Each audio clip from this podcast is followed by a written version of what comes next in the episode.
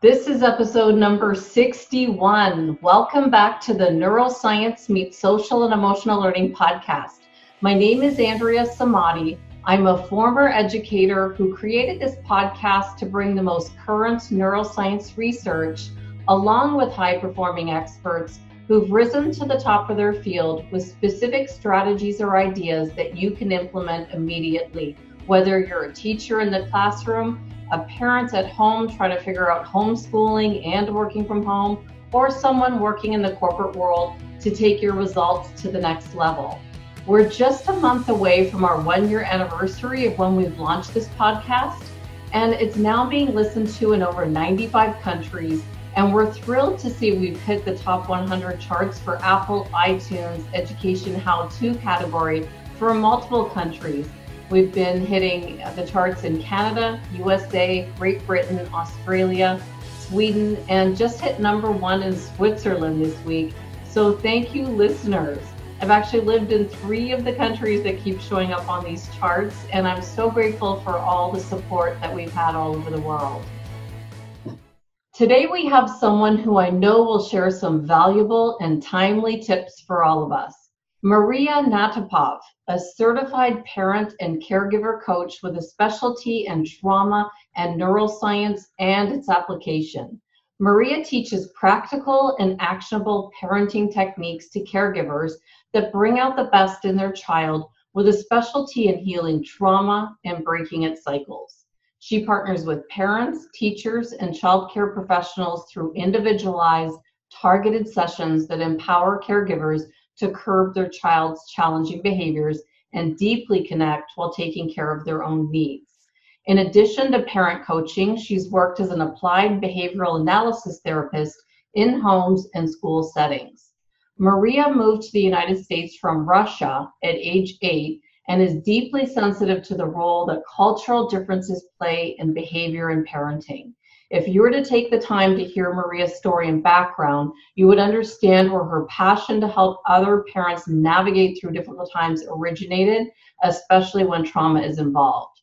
I've included a podcast she did on this topic that you can access through the show notes to learn more about her background.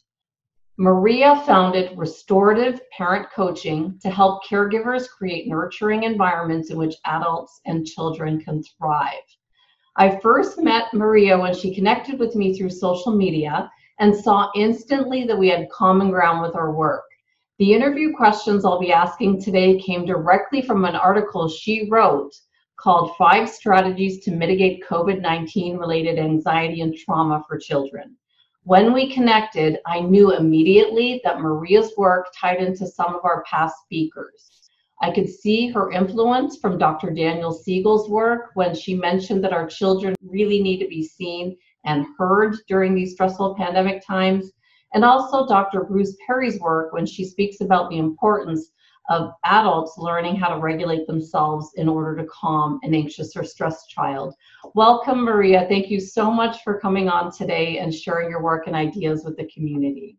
Thank you so much for the opportunity to be here, Andrea. I'm really excited to speak with you. And thank you for the warm introduction. And congratulations on the success of the podcast. It's exciting. Oh, thank you so much for being here and and sharing all these ideas. I think that speaking with you is timely and important right now as many of us are about two and a half months into working from home and I know some of my friends are working uh, hybrid, so going, starting to go into offices and still trying to figure out this homeschooling thing that we've got added to our plate. So, how are things going over there for you um, in Massachusetts on the East Coast? What's happening? Yeah. Uh, so currently, we, for the most part, have um, stay in place directives, and I think there is the latest I heard is we have a four um, phase plan that is going to be coming out. Governor Baker is phasing in um, with regard to kind of reopening various businesses. Um, I haven't heard too much on that front yet, so we'll kind of see how that plays out. Exactly, and it, it's interesting to even imagine what schools are going to be like. I've got some friends that are superintendents in different parts of the country and even in Canada and it's going to be interesting to see how education changes as we re-enter i was talking to a superintendent today that was talking about the fact that when we go back how challenging it's going to be wearing masks for children because that's a possibility in some areas. So we've got so many different things to think about right now. And so some of your ideas, I'm, I'm looking forward to hearing some of your strategies as we navigate through these times. Yeah, absolutely. Um, I think one of the things um, I know, obviously, things are very up in the air for most of us, and it seems to be changing, you know, very, very frequently. Uh, but one of the things that kids do really well with and respond to is structure, and particularly having things that feel like a bit of the usual routine, right? Because that helps to uh, decrease their anxiety and their their worries and um, so the, as much as possible if some of that can be you know put into their everyday and certainly that can look very different. So i think you know as caregivers too it's important for their support whether parents or educators to recognize it's just a really tough time and to cut themselves some slack right? And to be able to kind of just forgive themselves and be able to just be present with that emotion. And then once that subsides a little bit they can start to think what would make a lot of sense. I think one of the key pieces that is so critically important and is a huge opportunity for educators right now is to really connect with the kiddos. Um, i'm fortunate to actually be on a call with um, the rennie center which is um, an organization that they came out with a social emotional learning um, how social emotional supports impact learning outcomes for kiddos. Um, they came out with a study four years ago and now they have um, a, a, multi-year program that they run with districts. So there's 32 districts currently that they're working with and i'm fortunate enough to be a part of the conversations that they're having once a week. And um, you know, a lot of the conversations are really about how to provide that social emotional connection and how to keep the kids engaged. And I really think that that goes such a long way. I think, you know, where we have an opportunity to kind of slow down rather than just being so focused on outcomes, which certainly are important, just to give ourselves that opportunity to take a breath and really acknowledge what we're living through because it is so unusual and it is so kind of shattering in many ways. And it's important to recognize and remember that in many ways, currently, what we're going through with kiddos is crisis schooling, which is very different than schooling, be it online or you know remote learning. Um, and so it's just really important to kind of hold the space for for kids and educators to recognize that and to acknowledge it in whatever way. So I've I've heard some really lovely things like educators are reaching out with notes and sending you know little flower pots for kids to be able to plant and you know and and sort of like doing freeze dance type of zoom classes with them just really lovely things. And i think those kinds of things are really wonderful and they they just help to to continue to create a bit of a continuity of the regular norm that kids are are looking for and that they, that they were used to. Um, and i think it, it, alleviates some of that um, intensity of what they must be feeling with regard to just the, the utter disruption of their everyday lives. So um, so i really commend those folks because it's, it's really lovely. Just like I've heard adjustment counselors playing chess with kids, just anything to stay connected with them. And I think that is really probably the key right now and and what a wonderful opportunity because i believe that normally right when we get so busy and caught up in our everyday lives that it's easy to just kind of go through i don't want to say go through the motions but to a degree right? We have such structured schedules that we adhere to and there's so many expectations with regard to what we need to achieve during these specific time slots and work that has to be produced. And I think now is really a great opportunity to slow down and just say, wow, here we are. And there's this massive uh, different experience we're having, and we're all having it together. And to just take a moment to acknowledge that and, and to discuss it and to acknowledge some feelings and emotions around it and to um, help to support each other how to cope with it. And I think even with little kids, that's a really powerful thing to do. Like what is your favorite thing to do? What makes you feel good? Or you know like how do you handle that? And um, and i think kids really also respond really well to when adults are able to speak candidly about how they're feeling. And certainly there is a need to still kind of be adults and especially with young ones to create a little bit of a barrier right? And uh, in order to hold that safety and security for them however if it is a tough day or if an adult is experiencing you know difficulty or is just upset or is, is feeling stressed out to kind of name that and then model for the kiddos how to handle those emotions in a healthy manner. So I think in many ways we have some really lovely opportunities presented to us through this time of slowing down and you know being able to take a step back from our typical routines of busyness where it's easy to kind of have this this level set where we maybe um, don't tune in to some of the minute emotions that we're experiencing and to be able to kind of a little bit numb them Whereas now, because everything is so different, everything is coming into awareness a lot more. And it's a great opportunity to reassess and think, what can we do differently? So, I know how important it is that parents and caregivers stay calm and regulated because a dysregulated adult can never regulate or calm a child. And I know that my kids are watching my every move and how they see me responding to situations will be strategies and habits that they're going, going to use. So I'm mm-hmm. more aware of those types of things. But what what you talked about with the blocks or the mm-hmm. routine, and I'm trying to think of ways that now we can kind of keep in mind like how do we do this with our routine like meal times education activities playtime family time all those blocks because it, it's not easy like to try to block in and then something happens like one day i was working in my office and focused on my work and they were doing something and then then the sink broke and water spraying everywhere. And you know it just all these things you don't expect oh okay now i got to go fix the sink but i'm in the middle of something. And you just got to be careful of how i'm responding because they're going to watch. Oh mom's going to either be okay and fix the sink and and we're not in trouble. Uh, you know, so just how do we navigate through that and try to keep calm and keep going? Because this is absolutely couple yeah. months now. We still have to do this. Sure.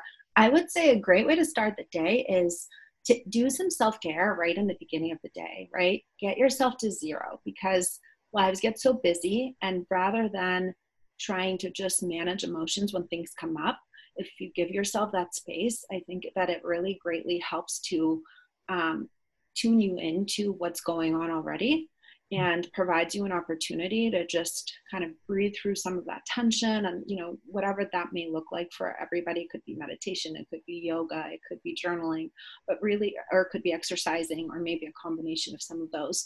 But just giving oneself the space in the morning to be able to start the day off with some self-care and some nurturing and some self kind of love and, and making intentional space for that.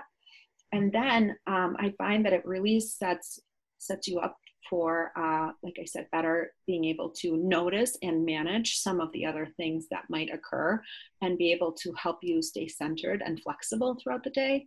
And you know, if one already has some of these routines going on, loop the kids in, even if they're young, because they love to not only feel like they are an adult because they're doing the same thing that mom and dad are doing. But in addition you know it's much easier to set to set the groundwork and foundation for some of these tools and and learning how to work with them and implement them from a young age right?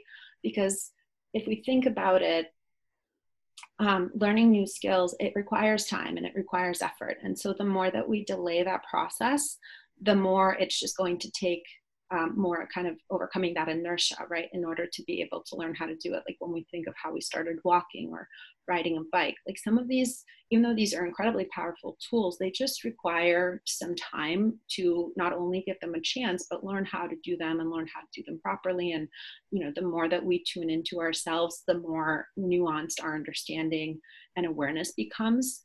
So again, just in order to get optimal results, I, am a strong believer like go ahead and you know start talking to your kids about it and start like finding little short videos or simple ways to be able to incorporate some of that. And not only that but we're teaching them now strategies that where they can be self-reliant in managing their own stress level um, in the future right? And being able to be flexible but still remain grounded which is so powerful and so important. So um, that's just one way.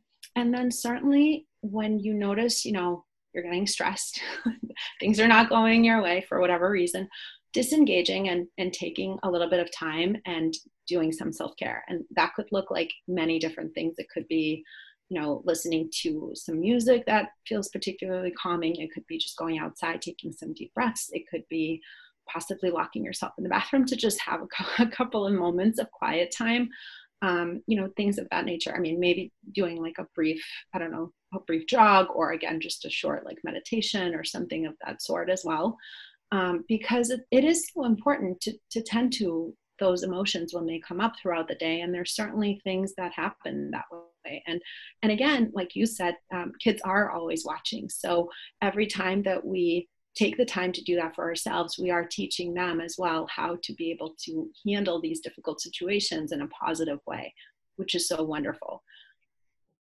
Definitely. And I'm noticing that my girls, uh, they're a little older, they're 10 and 8. So I don't think, you know, a five year old is going to be doing this, but they're starting to learn how to cook for themselves. So I can sit at my desk and keep working, and they're making French toast for themselves yeah. with videos. Nice. So they're using this time where I wouldn't wouldn't have had the time. First of all, I walked them through how to make it on their own, and then now I can sit at my desk and they know how to make certain things. So learning how to cook and participating in washing dishes, you know, learning how to do these things so that we just never had the time. You know, you got to wear mm-hmm. gloves so your hands don't get yeah. all hot, and so these little things have helped yeah, I love so much that you're doing that with your kiddos because kids throughout their whole um, development, uh, which obviously you know is up until honestly the age of 27 because that's when our frontal lobe fully develops.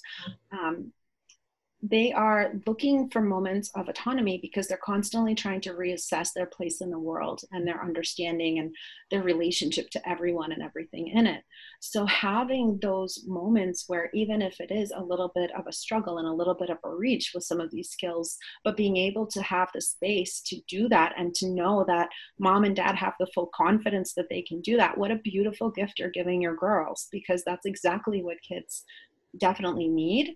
And it makes the process too of going from, you know, where they're completely dependent on you when they're first born to then being able to successfully launch into the world when they're you know older and, and going off to live their own lives um, i think it's always best when that process happens gradually and when from even early moments we become conscious as caregivers to give them a little bit of that space to be able to you know like not just tying their shoes, but even, you know, putting on their shirt. And there are things that they might struggle with a little bit, but it's so important to allow them some of those opportunities to kind of figure it out, right? And work through those problems. And um, both on an emotional level and on a physical level, because that's how they're able to develop and learn and really stretch themselves. And it builds confidence and self worth, which is so, so critically important. And lots of kids struggle with these days. So kudos to you for difference in their in their attitudes. And mm-hmm. we, my husband and I, were talking about it because we've never really had the time to do these things, and they are learning to become more independent.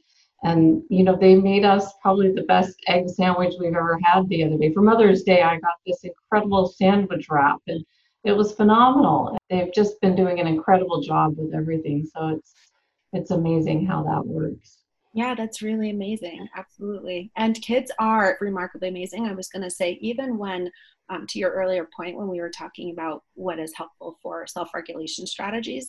So, with kiddos, um, when you notice that they're a bit dysregulated for whatever reason, um, allowing them through reflective listening, which is one of my favorite techniques, and I think it's so incredibly powerful, uh, allowing them to essentially go through their emotions and just in an engaged manner staying calm as the caregiver and giving them your undivided attention and and letting them know that you're seeing whatever the emotion is. So if it's frustration or anger or they're just really upset or sad whatever it is um, and you know like certainly if they are sad and they're crying like certainly you know sitting closer to them and, and kind of being there and providing that support it makes a lot of sense. But if they're angry and say like kids i know that young kids tantrum sometimes just being able to identify and say i see that you're really upset. I see you're really angry or i hear that you really want whatever it might be but giving them some space to go through that emotion uh, is so incredibly important because it allows them to process their feelings. And of course when they're little um, they they aren't as adept at doing that as adults are because they just don't have the frame of reference and they don't have the experience.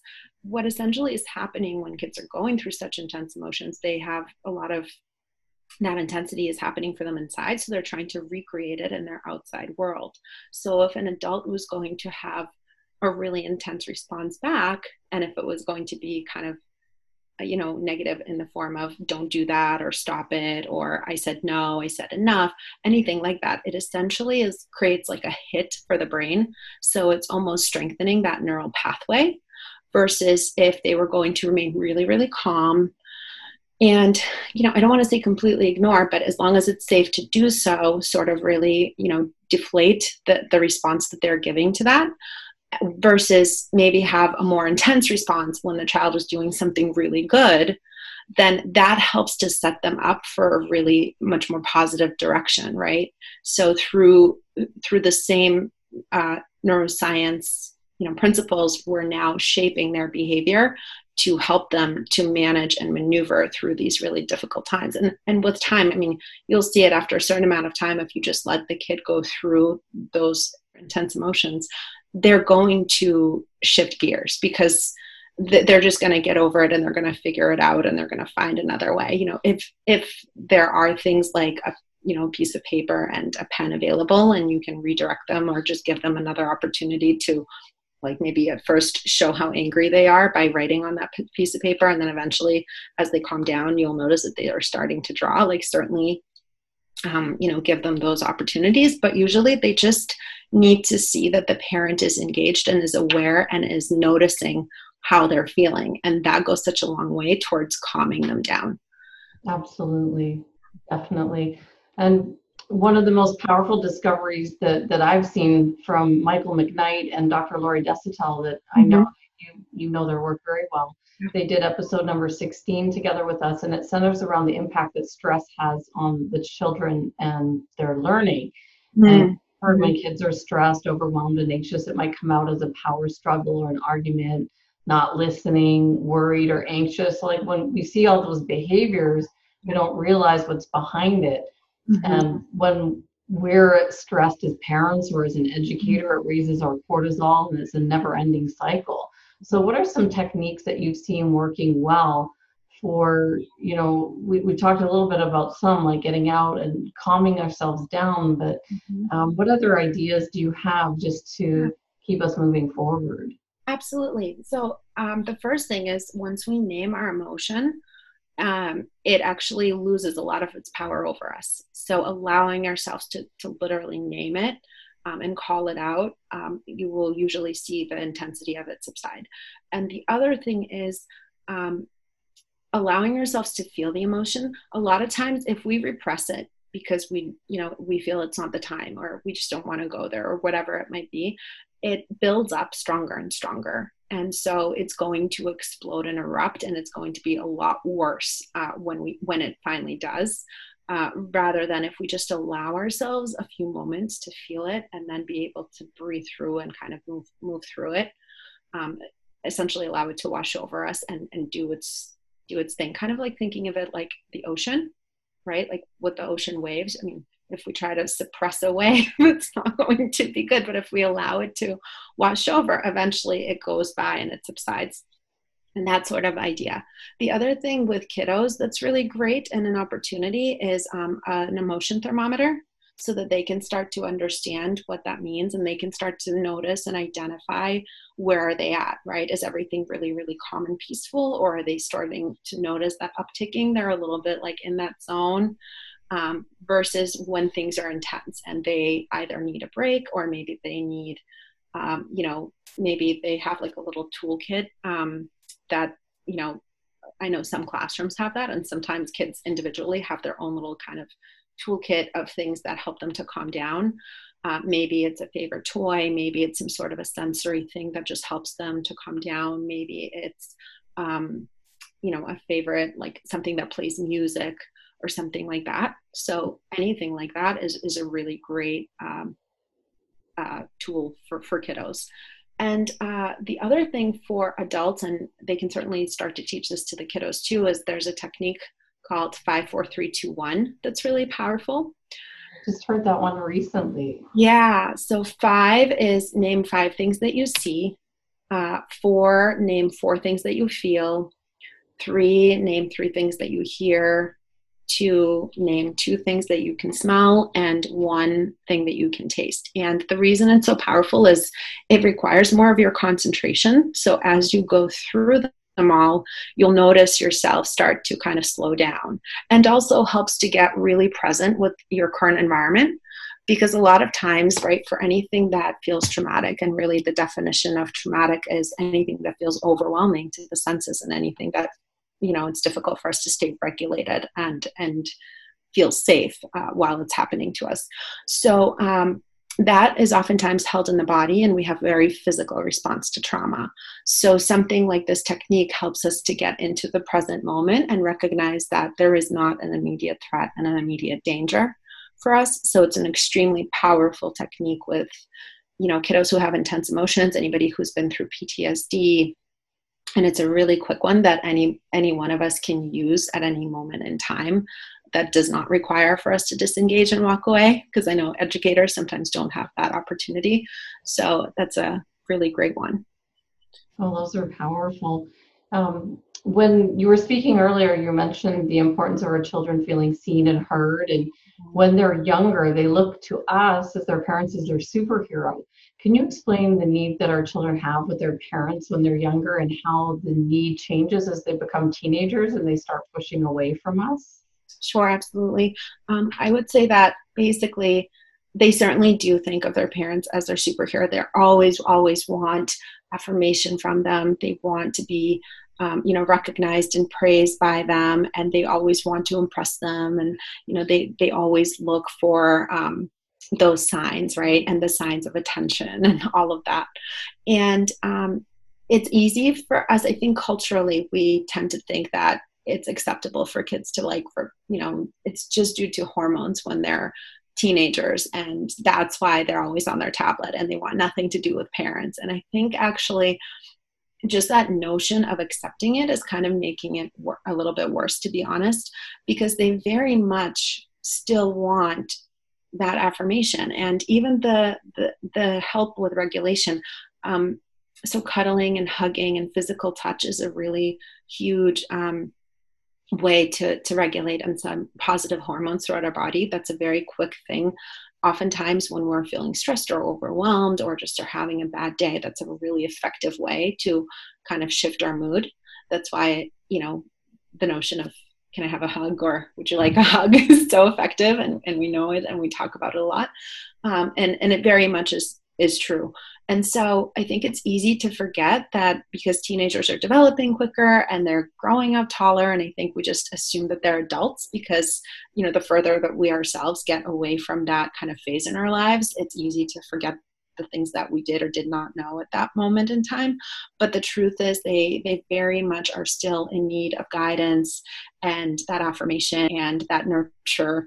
And that doesn't go away just because they're 14 as i mentioned earlier the prefrontal uh, cortex does not develop fully until the age of 27 and that is where all of our executive functioning is. That's where our emotional regulation is. That's where our kind of planning and all of the um, strategic thinking is. So uh, it, it is, they are still very much reliant and looking for their caregivers to guide them mm-hmm. in many of these things. But they also are starting to feel that they have an identity and are having their own thoughts, um, certainly in feelings and emotions, as we know.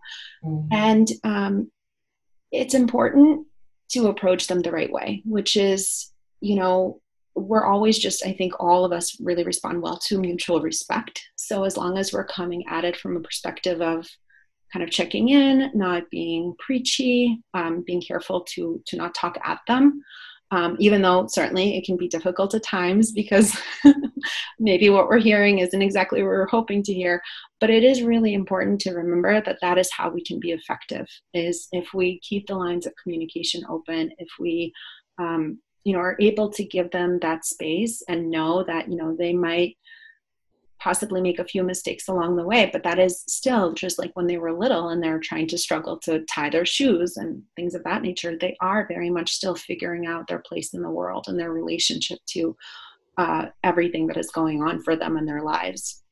So the most effective way is just if there's opportunities whether through watching a television show together and maybe there's a you know situation or maybe it's a friend of the family's or something that is happening to your family, just sit down and talk with them and explore and kind of share your viewpoint and why you feel the way you do and invite them to share how they feel and just just really do it in the form of a discussion. And um, especially when the parents share and and seem really confident because like you said earlier kids really pick up on a lot of the vibes that parents give off so whether it's anxiety whether it's stress whether it's you know anger or whether it's love like they they will always kind of tune in and they will notice it's a palpable difference usually in the environment for them mm-hmm. and uh, so the best thing that parents can do is just really you know, honestly and openly have a discussion. And if they don't know something, that's perfectly fine. Maybe that's a great opportunity to explore that together. Like go and look it up or, you know, read up about it and, and kind of discuss it and explore it together. Those are really powerful ways to teach them that it's okay not to know everything, that you yourself don't know everything. I remember my mom being a Russian immigrant. Um, I remember my mom later admitted to me that when I was younger and I would come to her with questions as a teenager, she always felt that she had to come off as very stoic and that she had all the answers and that she could never have me see her as having flaws. And it's so interesting because honestly, all I ever wanted was for her to just be human and share with me that she also had struggled with some of the same um, stuff, which is, you know, relationships and all of the complex, you know, stuff that comes along with being a teenager and navigating the day to day. And it really is, it's so effective when we're allowed when we allow our kids to see us as just a human being and that we're not perfect, we don't have all the answers, but that we do have experience to offer and we you know and why and how we arrived at whatever standpoint that we have and it, it just helps them to kind of uh, stand more firm and more uh, confident in how they approach their reasoning right? And it kind of invites them and encourages them to have reasons for for why they make up their mind one way or another rather than uh, you know just kind of going with the flow. They're so so uh, easily influenced by their peers and they so badly want to fit in and there's almost an expectation around it. And um, what i found with my kiddo is actually empowering her to have the reasoning and the rationale has been extremely extremely important for her and her journey because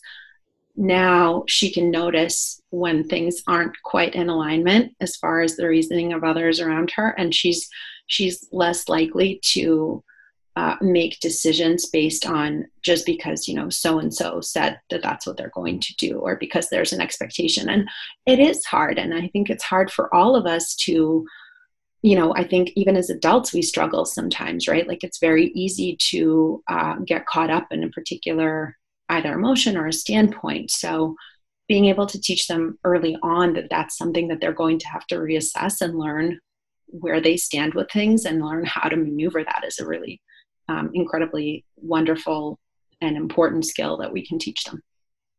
Definitely. And as, as you were talking, I was thinking about some of the really difficult times that our teenagers are going through, and especially with the fact anxiety is at an all time high when they're younger. Just having that place or space where our kids feel comfortable to come to us and I know that as they get older, they're going to think things like, well, you don't understand.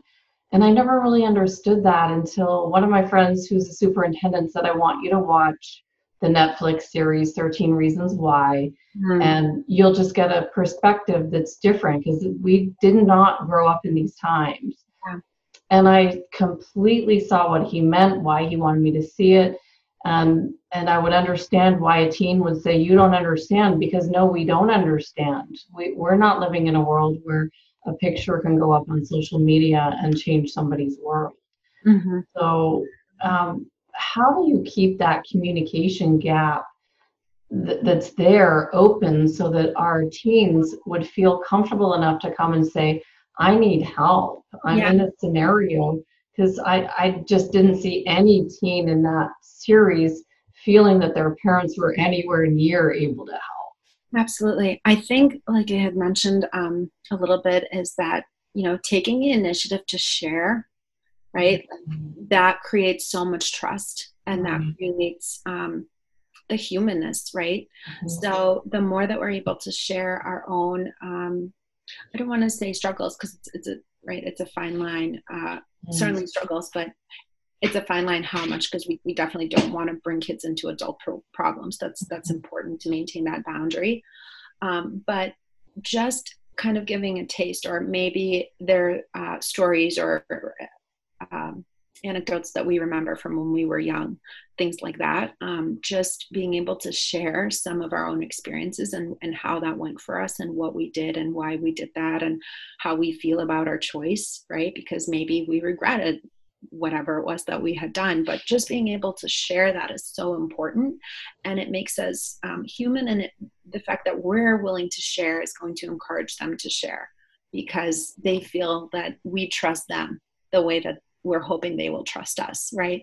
And sometimes just saying, well, come to me if you have questions with some of those difficult conversations, it's just not enough. And if it also sends a message, uh, if we're uncomfortable with a topic or a subject, kids sense it and they know, mm. and they know and tell all their friends, and they're not going to come to us because they already know that's off limits. Mom's never never going to be okay with that, or dad's not okay with it, or I'll get in trouble. Mm-hmm. And the truth is, I think it's you know it's imp- i think the thing that might help us to keep grounded in in staying calm in those situations and around those topics is um, would we rather them come to us and know that they're going to get really good advice or would we rather them be scared and not want to get in trouble and then go to their friends and you know not get good advice or mm-hmm. who knows right like who right. knows what kinds of decisions they're going to make around whatever it is that they're struggling with so i think that's a really kind of sobering but really powerful thing to keep in the back of one's mind when trying to establish some of the boundaries around what is and is not okay and how to invite conversations right i mean like i said one great way to to do it if if you want to stay a little bit more neutral is just look for maybe a show or maybe a film that deals with a particular scenario and then just sort of um, you know discuss that. What worked with my daughter uh, a lot for many many years and my husband my fiance and i would do this all the time is we would um, take a scenario and then we would go down the, the train of thought of each possible option of what you would do and how that would go. And so we would Yeah, if you do this, this happens. Exactly. Yeah, exactly. And just kind of draw like mentally draw like a little map and here's your options and this is what will most likely happen if you go down this road and and kind of just give her an idea and we would do that quite a bit and i found it really effective mm-hmm. and eventually it starts to sink in and they start to draw you know the dots together um, because their brains aren't fully developed yet so they don't have that forethought of consequences of absolutely. yeah. And especially if you add that anxiety and worry to it i mean our brain like uh, our core uh, our brain stem which is where a lot of those those uh, feelings and emotions are kept like it separates from the part of our brain that has any logic that has developed there. So so it's already, you know, they're kind of set up for an adverse um, possibility of even being able to arrive at that conclusion. So, yeah, for sure. Just being able to kind of take it bite size and walk them through and as many examples as possible um, you know, within, like I said, within reason and bearing in mind the age of the child, of course, because certainly if you're going to have a little one, and mind you, there's many, many fantastic resources and books to help us talk through any potential thing that could be going on, um, which I strongly encourage that parents definitely check out. Uh, that's one of the wonderful things about the world that we live in today is there's so much access to really great resources Um, but yeah, I, I would strongly encourage go ahead and start to have those conversations and conversations about relationships and social boundaries, both physical and emotional boundaries. All of that is huge for kiddos, especially adolescents. It's a really confusing and difficult time, and it's so easy to get wrapped up in things and they meant one thing and suddenly it's blown out of proportion and just talking through as much as possible and making it safe for them. As soon as they're going to feel the rigidity or kind of anger, they're going to be thrown into like the fear state and it's going to be an automatic no and they're going to shut down. And if a parent knows that they're not able to handle it, that's okay, but maybe they can identify somebody in their family or in their circles who who is okay with those conversations. So maybe it's an aunt or an uncle or a best friend, just somebody who can who they can go to that they know will give them really good advice. I think that's key because uh, with this whole isolation thing, we even feel it more because we are living in a state where we don't have our families uh, around us. But that I remember being so powerful for you know your kids to have another adult that they could ask a question of or get a different perspective of. Absolutely. But I think we are also really lucky because we have things like FaceTime and Zoom, right? And I think mm. the sense of our making use of those resources is so enormously powerful. And even in these times, like I was going to mention, um, as we are considering scheduling blocks for kiddos, making sure that they are still scheduling time, like with my daughter, I have to nudge her to remember, but making sure that they are scheduling those those dates with their friends. And I think actually uh, these types of one-on-one where they can see each other is so mm-hmm. enormously powerful and it helps them to practice communication skills which to be honest there's not many opportunities in a way for kids to do because they're so busy um, and or the preferred method for them to communicate now is texting or some sort of social media that involves typing right. when, um, it's hard to have a full-fledged conversation. So um, you know the fact that we are able to slow down now and there are these moments where they can have a conversation and just sort of hang out and just be with another person and have an opportunity to get to know them more or share more is it can also be extremely powerful too. So i would strongly suggest making use of those resources. Well these have been very powerful tips maria. Thank you so much for spending your time on this much needed topic. If anyone wants to contact you and learn more about your services is the best place to go to your website, restorativeparentcoaching.com. That's exactly right. Yes. Perfect. And you offer a free consultation for anyone who wants to learn more about your programs and services here. They can fill in a form to contact you. Yes, absolutely. And I strongly encourage that um, people who are either looking to connect with me or looking for you know mental health or emotional support services that they do um, for sure speak to the provider because I think I think one of the key uh, important pieces for it to be effective is uh, making sure that they're with, on the same page with the individual, both from a value perspective and that they feel comfortable. So, yeah, just my last tidbit that, I, that, I like to get out there. I think that's so so critically important and will drastically uh, make or break uh, an experience that one were to have with these kinds of services. Well, thank you so much. These are important tips, and I know we can all use them at any age, whether we have a young child or a teen. Thank you so much. Thank you so much. It's been such a pleasure. I, I appreciate your time. Thank you.